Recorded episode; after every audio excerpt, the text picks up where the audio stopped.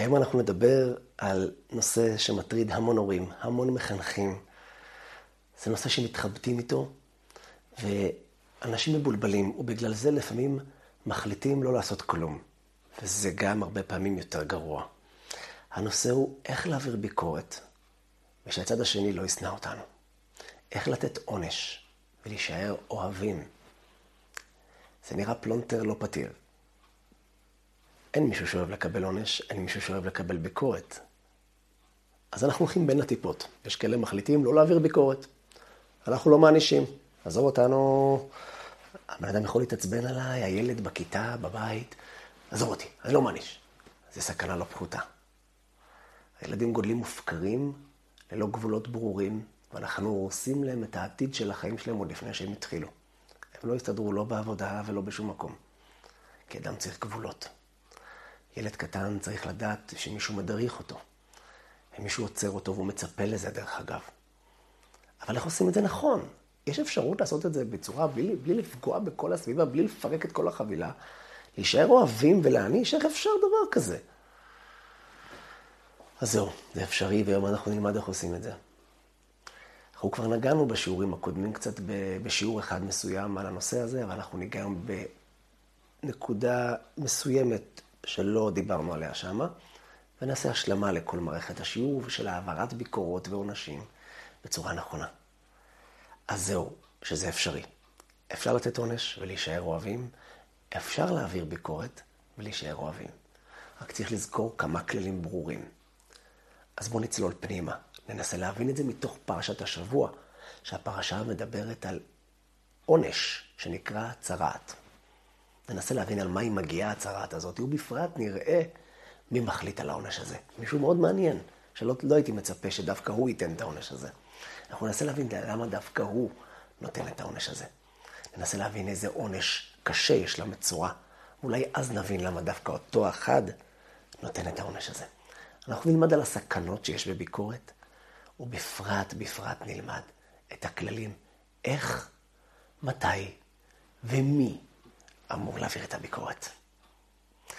אז נצלול פנימה. פרשת השבוע מספרת לנו על מצורע, עונש הצרעת. הגמרא אומרת שזה מגיע על כמה דברים. המפורסם שבהם הוא הלשון הרע. אדם שדיבר לשון הרע, לכלך על החבר, אמ, ריחל, שפך את דמו של מישהו ברבים, בעיתונות, ב... דיבר עליו, ריחל עליו, שזה לא פשוט. זה סוג של רצח אופי לעשות לבן אדם. אז מתחילים להגיע אליו כל מיני נגעים. בהתחלה על הבתים, אחר כך על הבגדים, אחר כך עליו. ויש בזה כל מיני כללים. זה לא כאילו, וואלה, זה ברור שזה צרעת. לא, יש בזה צבעים, יש בזה מיקומים, איפה, מתי. אז אנחנו צריכים לדעת איך לעשות, לדעת אם זה נכון, אם זה צרעת או לא. אולי זה סתם פצע. זה נראה פצע, זה, מי אמר לנו איך זה? אז בשביל זה אנחנו הולכים ל... מה אתם אומרים? למי אנחנו צריכים ללכת לדעת אם זה, הבן אדם הזה טמא או טהור? כי אם אדם שיש לו צרעת הוא נהיה טמא. האם זה צבע כזה או כזה? טוב, הייתי אומר, שמע, מי שבקיא בתורה. אתה הולך לתלמיד חכם. תשאל אותי למי אני אלך? לרב השכונה. אם זה שאלה מסובכת, לרב העיר. מסובך גם אליו, לרב של המדינה, לגדול ישראל. לא אומרת התורה. וראהו הכהן, והובא אל הכהן. וראהו הכהן. לך לכהן. מה כהן? מה, השכן שלי כהן? כן, השכן שלך כהן. אבל רגע, דלת מולו גר אחד, חבל לך על הזמן, ראש ישיבה, מפורסם, צדיק, יודע, כל התורה. אל תלך אליו. לך לכהן לדלת ממול. אבל למה דווקא הוא? תגיד לי, ואם הוא דרק, לא יודע כלום מהחיים שלו, לא יודע תורה. הכהן הזה לא יודע, עם הארץ. אז תקשיב, לך באמת לתלמיד חכם, הוא יסתכל, הוא, הוא יחליט מה שהתורה רואה, לפי מה שהתורה אה, מחליטה, לפי מה שהוא למד ויודע, אבל גם אם הוא יצעק אלף פעם, טמא, טהור, זה לא מעניין. הוא צריך לדפוק אצל הכהן, התלמיד חכם הזה, וללמד את הכהן את מה שהוא ראה עכשיו, ולהגיד לו, תשמע, זה טמא או טהור, תגיד אתה. תגיד אתה אם הוא טמא או טהור. עכשיו, אחרי שלימדתי אותך, אתה צריך להגיד את המילה טמא, אתה צריך להגיד את המילה טהור. וזה מאוד מאוד מוזר, הסיפור הזה. למה? בכל הדברים בעולם אנחנו הולכים לרעב. כל דיני טומאה, טהרה, בשר בחלב, אה, שאלה בממונות, גירושין, קידושין, אנחנו הולכים לרב. מה קרה שפה אנחנו הולכים לכהן? מה הקשר לכהן הזה? למה הכהן צריך לקבל החלטות כאלה? בעיקר כשאתה אומר, אפילו אם הוא עם הארץ. למה? אפילו אם הכהן קטן, שותה, טמבל. לך כהן. למה דווקא הכהן? יש פה סיפור. אם זה המקום היחיד שבו התורה אומרת דבר כזה, זה אומר דרשני, והיא רוצה ללמד אותנו משהו. היא רוצה ללמד אותנו דבר עצום. תקשיבו, חבריה. העונש של המצורע הוא עונש מאוד מאוד קשה. איזה עונש מקבל המצורע? בדד ישב. המצורע הולך לצאת מחוץ לכל המחנות. הוא הולך לשבת בחברת עצמו בלבד.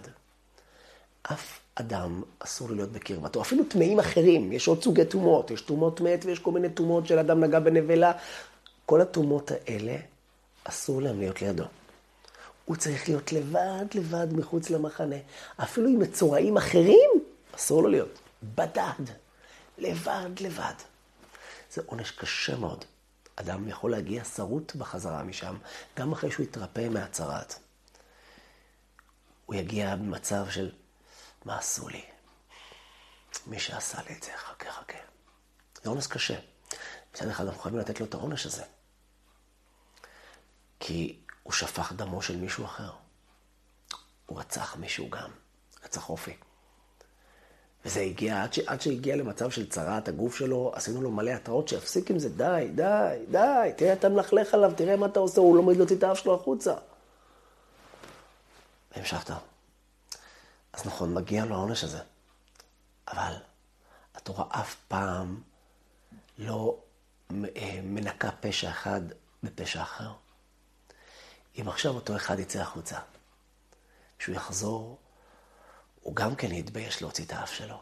הוא גם כן כבר לא יאמין בעצמו. הוא כבר לא יאמין בשום, הסביב, בשום, בשום מישהו מהסביבה שלו. מה עשינו בזה? אומרת התורה אהובה אל הכהן. תן לכהן להחליט כאלה החלטות. אתה יודע למה? הכהן הוא איש חסד. תומך ואורך לאיש חסידיך. ההורים והתומים לאיש חסידיך. הכהן נקרא איש חסד. הכהנים, כשהם מברכים ברכת כהנים, כל בוקר אנחנו שומעים אותם, הם אומרים, לברך את עמו ישראל באהבה. הכהנים מברכים את עם ישראל באהבה.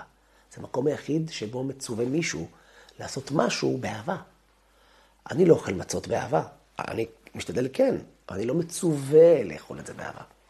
אני שומר שבת באהבה. אני לא מצווה לעשות את זה באהבה. אני מצווה לשמור שבת. טוב מאוד אם זה יהיה באהבה. וואו, זה כיף, זה אחת המצוות הכי כיפיות בעולם, סוכה. אבל תפילין, כל מצווה שהיא בעולם, אנחנו לא מצווים לעשות באהבה. יש מצווה אחת. לברך את עמו ישראל באהבה. עד כדי כך שאם כהן מרגיש שהוא לא אוהב מישהו, שלא יעלה. זה נפסק להלכה. אל תעלה לברך אם אתה לא עושה באהבה. יש לך מישהו ששונא אותך, אתה שונא אותו, אל תעלה לברך.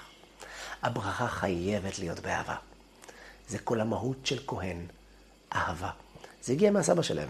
היה להם סבא, הכהן הראשון, אהרון הכהן. הווה מתלמידיו של אהרון, אומרת המשנה. אוהב שלום, רודף שלום, אוהב את הבריות ומקרבן לתורה. תראו כמה אוהב. אוהב שלום, רודף שלום, אוהב את הבריות. ומקרבן לתורה. כמה חסר היום כזו אהבה, אה? כזה אחדות, אחד שאוהב את כולם, מחבר בין כולם, מחבר בין הקצוות, בין השונים. אבל אהרון הכהן הזה היה אהבה כולו. הילדים שלו קיבלו בשורש שלהם את המושג אהבה. הם אוהבים, במהות שלהם. אז אומרת התורה, אם הגענו למישהו שאנחנו צריכים לתת לו כזה עונש, אני אתן את זה דווקא לכהן. אני אגיד לך למה. הכהן הוא ייצמד להלכה, חד משמעית. הוא לא ישנה פסיק מהשולחן ערוך או מהתורה, אבל הוא יהפוך את העולם לפני שהוא יעז להגיד על מישהו, אתה טמא, טוס מפה. אתה תהיה לבד מחוץ למחנה. אתה תיסגר שמה בלי אפשרות לצאת. אין דבר כזה. הוא יהפוך את העולם עד שהוא ימצא פתרון. אולי לא. אולי לפי פוסק כזה, ולפי זה, ולפי זה, אפשר להקל שאתה טהור. הכהן הוא איש של אהבה. הוא יעשה את זה עם כל אחי, עם... הוא יהפוך את העולם כדי שאתה לא תעשה את זה. וגם אם הכהן לא יצליח למצוא את ההיתר, הוא הגיע למסקנה שכן. יש לך צרעת, צרעת, אדוני. זהו, באמת זה צרעת. אין שום היתר פה, צא מחוץ למחנה. הוא לא ידפוק עם פטיש כמו שופט, בום, כלא 14 שנה. לא. הוא יבכה איתך ביחד.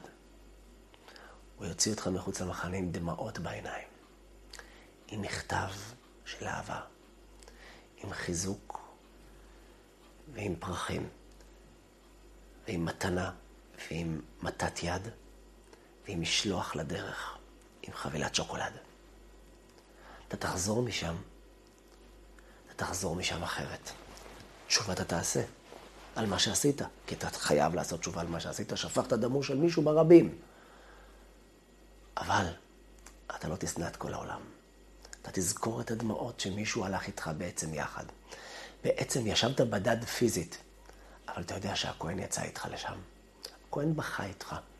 הוא היה איתך לכל אורך הגלות הארוכה שלך. וזה המעלה של הכהן. לכן דווקא הכהן הוא זה ששולח מחוץ למחנה. היחיד בעולם שיכול לשלוח יהודי מחוץ למחנה זה רק אחד שאוהב, תוך כדי שהוא שולח מחוץ למחנה.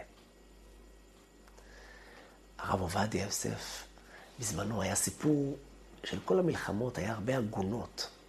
אנשים שלא ידעו אם הם נפלו, יצאו למלחמה, אבל אין לנו את הגופה שלהם, אנחנו לא יודעים מה קורה איתם.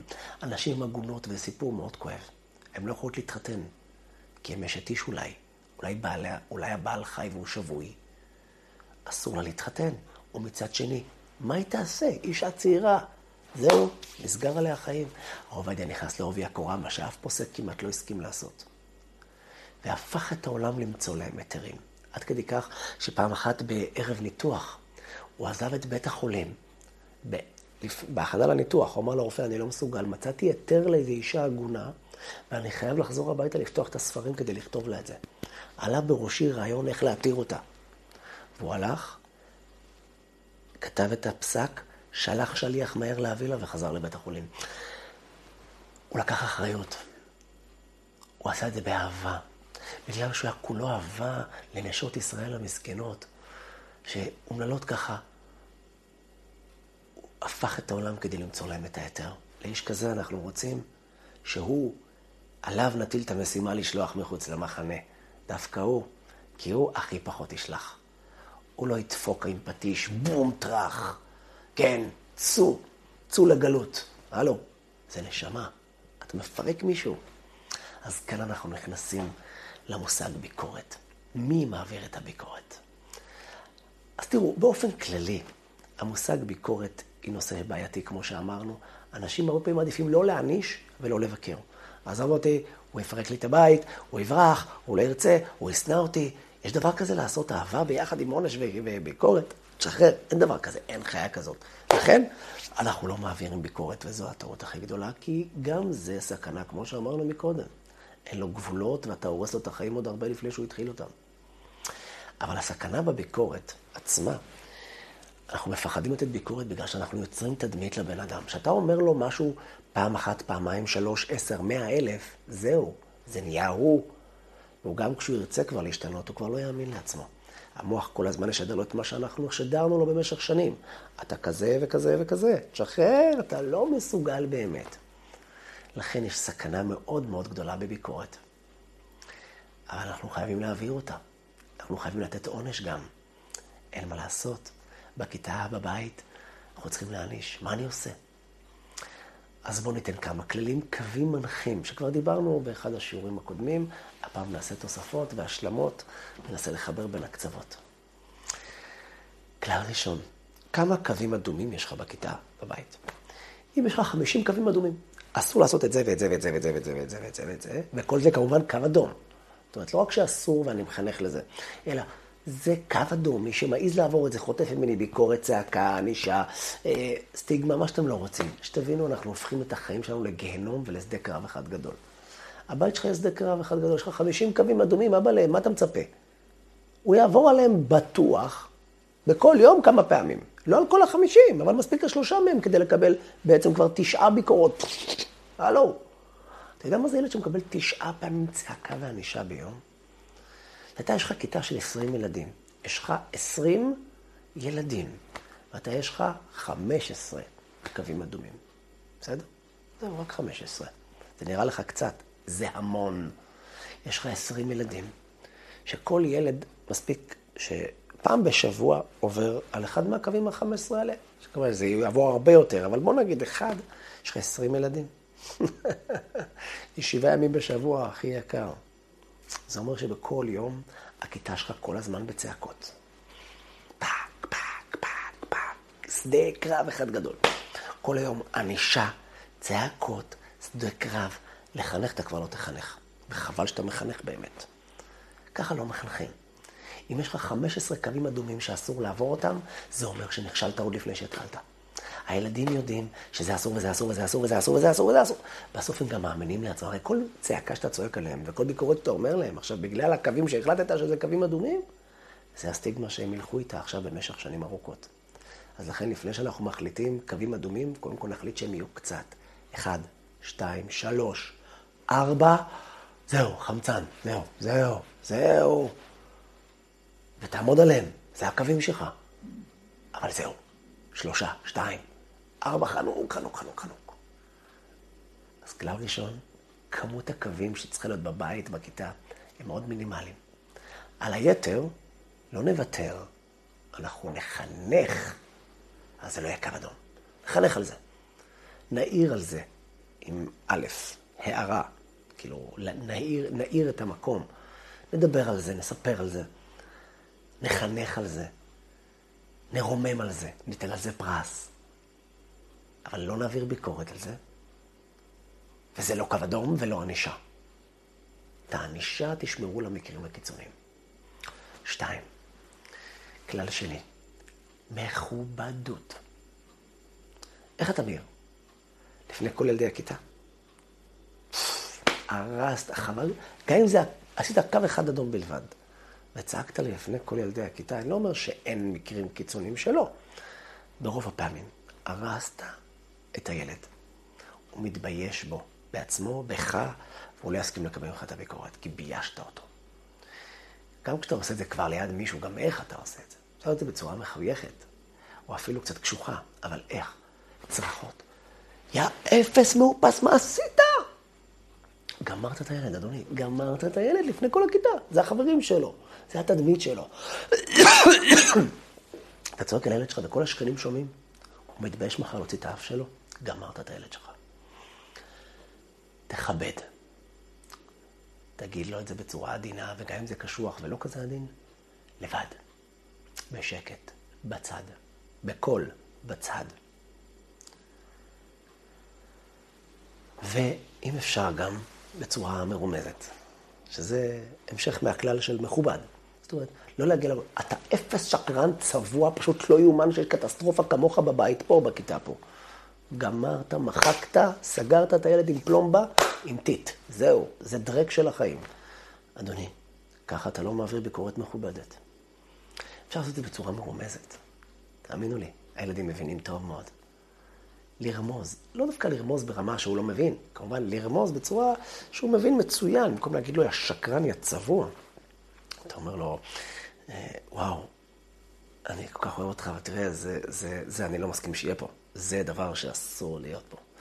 אתה הרמת ידיים, נתת מכות פה, ויש פה אחד, הורדת לו דם, וזה זה, זה לא, זה לא, זה לא יכול להיות פה.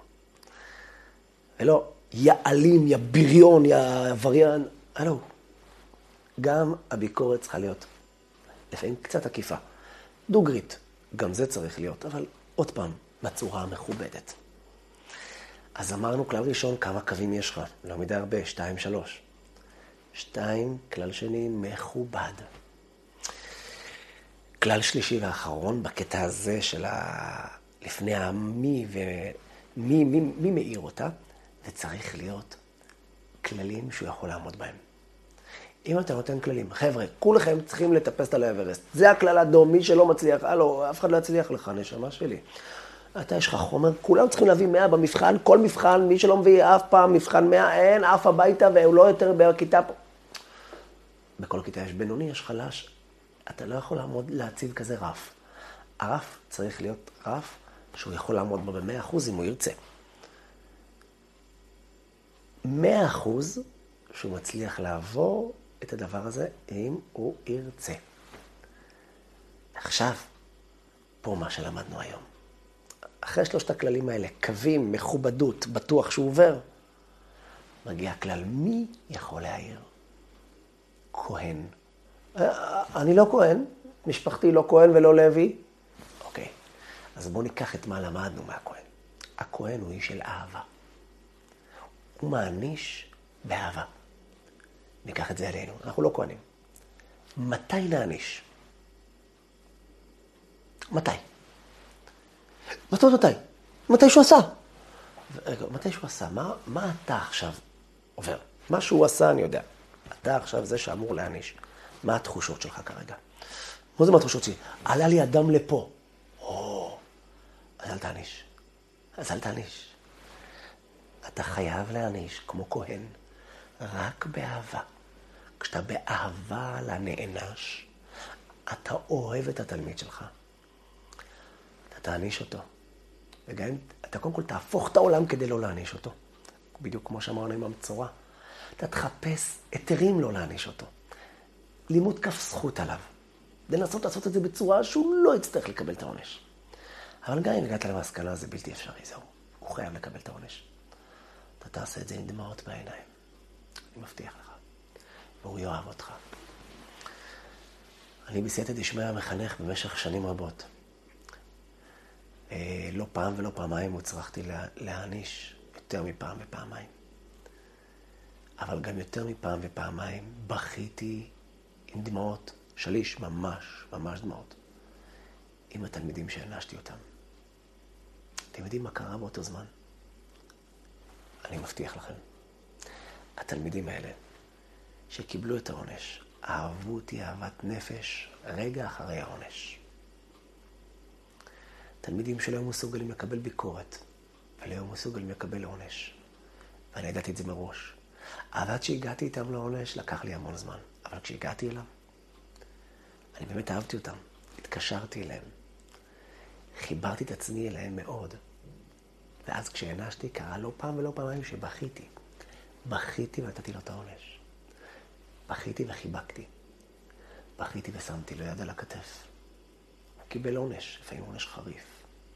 השעיה מהכיתה או כל מיני דברים כאלה. אבל הילד לא נפגע. הייתי מקבל טלפונים מההורים, שההורים אומרים, הרב אטיאס, אנחנו לא מבינים איך זה. הוא חוזר הביתה, הוא מספר שהוא אוהב אותך וזה כנראה מגיע לו, מה שזה, והוא רוצה להשתפר והוא רוצה לדבר איתך בטלפון. אתם לא מבינים איך זה. הגישה הזאת משנה חיים של אנשים. היה לי תלמיד שמעולם לא קיבל, לא נתן אמון באף בן אדם. לא באף מורה, לא באף רב, הוא חשב שכולם שונאים אותו, וזה לא עזר כלום. וכמה שהמורים היו מנסים בהתחלה ככה זה וזה להיות נחמדים איתו, הוא מאוד מהר חיפש את ההזדמנות להוכיח את זה שהמורה לא אוהב אותו, ופיצוץ, ובלאגנים, ודווקא ילד שיש לו פוטנציאל מאוד מאוד טוב. העבירו אותו לכיתה שלי. אבא אומר, תשמע, זה הצ'אנס האחרון שלי. אני לא יודע, שמעתי שיש לך גישה קצת שונה. גישה של החסידות, של הבעל שם טוב. תעשה לי משהו עם הילד. הוא אמר לי את הבעיה. אמרתי לו, טוב, אני, מה אני אגיד לך? השם יעזור. התפללתי לבורא עולם. החלטתי לעצמי כלל דבר שאני לא נותן לו שום ביקורת, לא מעניש אותו על כלום. כי הוא מחפש את זה. והוא ממש חיפש את זה. לא נתתי לו כלום. דבר אחד רק עשיתי, יצירת אמון ביני לבינך. ידעתי כלל, אני אעניש אותך. אני לא יכול להשאיר אותך בלי עונש. אבל את העונש שאתה תקבל אחרי שאתה תהיה במאה אחוז בטוח שאני אוהב אותך. במשך, אני לא זוכר כמה זמן, חודש, חודשיים, לא יותר מחודש, איזה חודשיים, שלוש, רק אמון, רק אהבה. ובכל המצבים אהבתי אותו. בכל מה שהוא עבר, כל מה שהוא עשה, הראיתי לו אהבה ואהבה ואהבה. הוא היה מתפוצץ. לפעמים גם בדקתי לראות אם הוא אוהב אותי. לפעמים הייתי שואל אותו דוגרי, תגיד לי, מה אתה אומר? אני ככה, אז בשיחת רעים. אני אוהב אותך, אתה יודע שאני אני מרגיש שאני אומר, אתה מרגיש? הוא אומר לי, כן, בהתחלה הוא היה לו קשה להגיד את זה. לאט, לאט, לאט, הייתי חופר דרך אבא שלו. האם התלמיד חושב שאני אוהב אותו? עד שאבא שלו היה לי בטוח שהוא אוהב אותי. ואז הגיע הזמן של העונש. היה משהו שהוא עשה, שהיה מחויב להעביר תגובה, ונתתי לו עונש. והוא עף הביתה. היה כמובן משהו מאוד חמור. והוא עף הביתה והוא חוזר הביתה. והודעתי לאבא שלו, אבא שלו אמר לי, יואו, וואו, איך הוא התחיל יפה ואיך הוא היה טוב. אמרתי לו, תשמע, הכל בסדר. אל, ת, אל תראה לו פאניקה, שום דבר, תעדכן אותי רק מה הוא מגיב. אני מקבל טלפון ממנו כמה שעות אחר כך, הוא אומר אני לא יודע מה להגיד לך, אני בהלם. הוא חוזר הביתה, כל פעם שהוא היה עף או כל משהו כזה, דבר ראשון, או בוכה, או על בעיקר תלונות. תלונות על הרב, תלונות על, תלונות על התלמידים, ועל ההנהלה המפגרת, ועל כולם שלא מתייחסים אליו, והם שקרנים כולם. ו... הוא לא מגיע הביתה, עיניים מושפלות. אה, אני שואל אותו מה קרה, והוא מספר לי את האמת. ואני לא שומע שום תלונה. ואני אומר לו, נו, ואיך, איך, איך, כאילו, הרב אטיאס העיף אותך וזה? הוא אומר לי, לא, הרב אטיאס חיבק אותי לפני. אמר לי שהוא אוהב אותי, אבל אין ברירה, הוא לא מסכים, זה קו אדום שעברתי והוא לא מוכן, וזה, והרב אטיאס צודק. הילד הזה הוא במקום אחר לגמרי. הוא היום פרח, פרח הפרחים. הוא לא השנה הזאת, למד אצלי בשנים עברו. פרח הפרחים. מסיבה פשוטה. את העונש נתתי רק כשאני אוהב אותו. הכהן, התורה מלמדת, אותה, מלמדת אותנו עונש, ודאי עונש כזה חריף, של להוציא בדד, לתת מישהו להיות בדד. השעיה מהחברה, רק כהן יכול לעשות את זה. רק כהן. אפילו עם הכהן עם הארץ. תן לכהן להגיד את זה. את המילה טמא, את המילה טהור. הוא כבר יעשה את זה עם הרגישות הראויה. הוא יעשה את זה עם חיבוק. הוא לא יודע את ההלכה. הוא יעשה מה שהתלמיד חכם אמר לו. אבל הוא לא ידפוק עם פטיש. הוא יחייך, הוא יחבק, הוא ישלח משלוח מנות לדרך. זה בדיוק, הוא זה שיכול לתת את העונש הזה. הרבי הרייץ, רבי סוף יצחק מלובביץ', פעם היה צריך לעבור איזושהי זריקה, לווריד. הוא שם לב שלוקחים את המחט, מחטים אותה, ומחטים לו את המקום, מחטים את כל הכלים, את הידיים, ושמים כפפות, ו... הוא אמר, למדתי מכאן, שבאים לדקור יהודי שני, צריך לחטות את המקום לפני ואת כל הסביבה לפני. כשמגיעים לדקור יהודי שני, זה זמן של אהבה, זמן של חיטוי. אם אנחנו עושים את זה בזמן של כעס וציפורניים נשלפות, זה המתכון להרוס את זה שמולנו, להפוך אותו לשונא. זה ביקורת שלא בונה, זה ביקורת שהורסת. זה עונש שלא מחנך. זה עונש שמבריח, זה עונש שסוגר דלתות ולא פותח לבבות. לתת עונש נכון. זה קווים, כמה קווים יש לך. שתיים, בצורה מכובדת להעיר. שלוש, רק קווים שהוא יכול לעמוד בהם. ארבע, רק בזמן של אהבה. כמו כהן. אז נדע שהצלחנו להעביר ביקורת בצורה נכונה, בונה, שפותחת לבבות, ולא סוגרת וטורקת את הלבבות. זה כלל שאנחנו חייבים לזכור אותה. תנסו את זה, אתם תראו כמה זה שונה כל כך. בבית, בעבודה, בכל תחום שהוא. אבל תבדקו את זה בעיקר על הילדים. אתם תראו כמה זה שונה.